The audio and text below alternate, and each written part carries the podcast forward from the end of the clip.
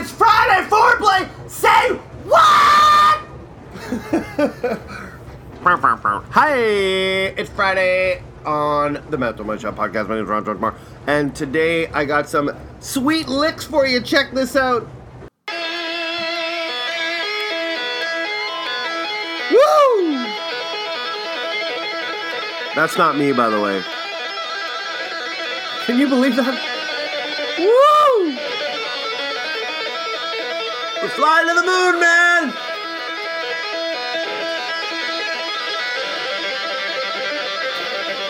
Oh, so good. This is from a video. I think it's the title of the show here, so you probably know. 2004, August 1st, Boston, live at Grand Beach Entertainment Center, Manitoba, Canada. And that set off this whole episode today because I was there. I was there. I don't know if I was here there, but I was in the vicinity when Boston was playing. And I thought I'd just share my story of how I got there, what it was like, the experience, because it was classic rock city for four days. And here, let me just turn this guy. That's Boston. Ooh, he's wrapping it up.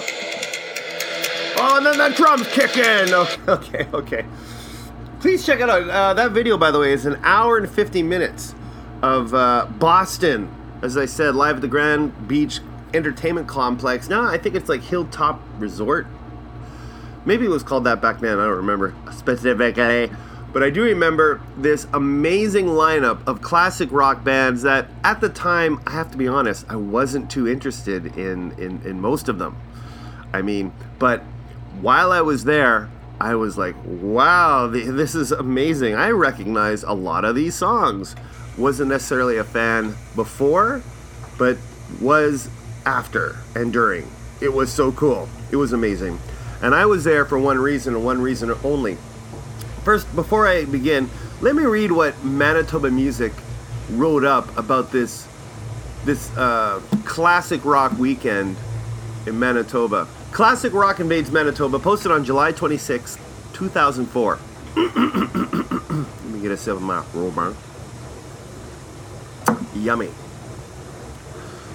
For the many who thought they'd never see again their favorite arena rock bands from the 60s and 70s, Summerfest is a fantastic opportunity to catch some legendary performers, many of whom have left an undeniable mark on the musical landscape.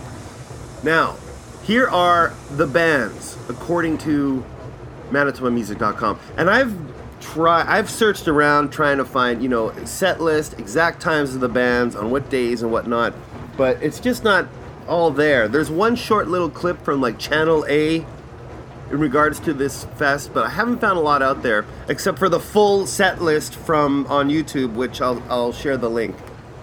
Anyway, so here are the Summerfest bands Rough Trade, Goddo, or is that Godot? I don't know. Wild T and the Spirit, The Headpins, Prism, Harlequin, Kenny Shields and Streetheart, Creedence Clearwater Revisited. That's right, CCR. Slaughter. Ratt. Vince Neil of Motley Crue. Eric Burdon and the Animals.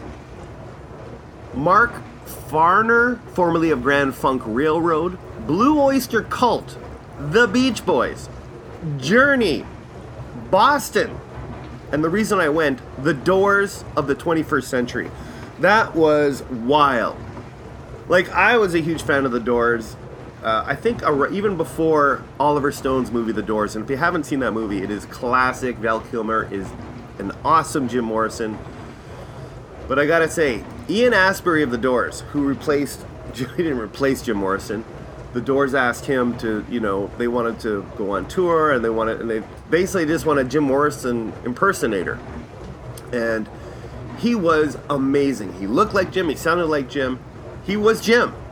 And let me read the, if you don't know what happened, let me read the biography on, on the doors of the 21st century. Okay, this is what happened. In 2002, Ray Manzarek and Bobby Krieger of the Doors reunited and produced a new version of the Doors called The Doors of the 21st Century. Okay? The lineup was fronted by Ian Astbury of The Cult with Angelo Barbera from Krieger's band on bass. At their first concert, the group announced that drummer John Densmore would not perform. It was later reported that he was unable to play because he suffered from tinnitus. Okay, blah, blah, blah, blah, blah, blah, blah. Yeah, so anyway, I, I was so excited to see the Doors. Huge fan. Just to see John Densmore up there playing his keyboard would have been just amazing. I would have loved to go to a solo show, god damn it. But yeah, it was so okay. So I had I was working at uh, Bar Italia in on Corydon there for the longest time, and uh, for some reason they decided they wanted to do uh, a, a, booth. Well, for some reason it was a huge popular rock weekend. Why wouldn't they want a booth there and just make a lot of money uh, shilling out the coffee, right? And so I was roped into uh, to just to be, you know, I got free entry, but I have to work the booth. But it was me and a couple other. Actually, I brought my buddy in, and we both worked the the booth. And in the morning, we actually got in the truck. We, we drove around to the camp through the campsite, and I just remember going, "Oh my god, this coffee is horrible!" like, and no offense to Bar Italia, their coffee is really good, but you know, the, they had to brew under under non-brew conditions. I remember like cause you had to bring the water in, and it just took so long, and people were paying outrageous money for for their coffee in the morning, and I just remember thinking like, oh my god, like this is this is outrageous. But people were so happy to get to give five bucks for an espresso. God, it's so hard to remember. Ah, God, I have no memory. I'm trying to pull what I can, folks and I just remember. So I, I didn't. I, I probably spent half the time at, at the at the uh, Bar Italia booth there, and I just remember long lineups. But the complex itself, the camping grounds, was pretty unique. First of all, it was like kind of like um, um, Coliseum. You know how like the stage is down. They had a main stage, and then they had a side stage, right? And so the but and it was all sand which was beautiful. I just love that idea that it was all sand, so people could wear flip flops and sandals, but I wouldn't recommend the barefoot, of course, because people were bringing in the beers, their glass bottles, and you never know. Um, the campsite was really cool too. A lot of fun people were just, you know, just sitting around, drinking their beers by the fire. Fuck, it was it was a really cool trip, and I didn't camp there. We just spent. Uh, we'd get we'd go up there in the morning, and then we come home at night. So I didn't get the overnight experience, which is all right with me. I don't. I never really enjoyed camping too much, sleeping in tents and on the ground, and then the bugs and ugh, it's disgusting. Ugh. But I'm sure people had a great time. Like the the, the development of this of, of the layout, the development and the layout of the Grand Beach Entertainment Center was so cool. And I found a little clip. Listen to this. Check this out. Beach Entertainment Center is North America's newest and most majestic concert site. Set in the magnificence of Canada's renowned boreal forest of white birch and pine, it sits next to one of North America's top 10 beaches at Grand Beach, Manitoba. This is from Dugald Lamont. Grand Beach Entertainment Center is a gently sloped white sands concert bowl capable of holding in excess of 40,000 concert participants. YouTube channel. The bowl's expansive edge are lounges, refreshment bars, merchandise stops, snack shops, and more, surrounded by extensive and pristine sand and yeah. forest. 11 years the ago. The entire posted. conception, site development, and site engineering was the result of the inspired vision of Canadian construction magnate Lawrence Hadekin. Through this, the area's spectacular geographic cool and creative potential was brought to life. Anyway, okay, so there you go. And then um, I wanted to play, yeah, the clip of Channel A. They report right from the uh, middle of the Summerfest action here. Listen to this. Mother Nature hasn't been very nice to the thousands at Summerfest the past few days, and early this afternoon it looked like it was going to be the same story. It's always the same story at festivals in Winnipeg. It always rains. But eventually the sun came out and the crowd came with it. Four-day event is in its third day. Artists like the Beach Boys have already performed, and the Doors of the 21st Century are headlining tonight. Organizers have spent over a million dollars to bring the performers to Grand Beach this weekend, Yeah. and they say the payoff is for Summerfest ticket holders.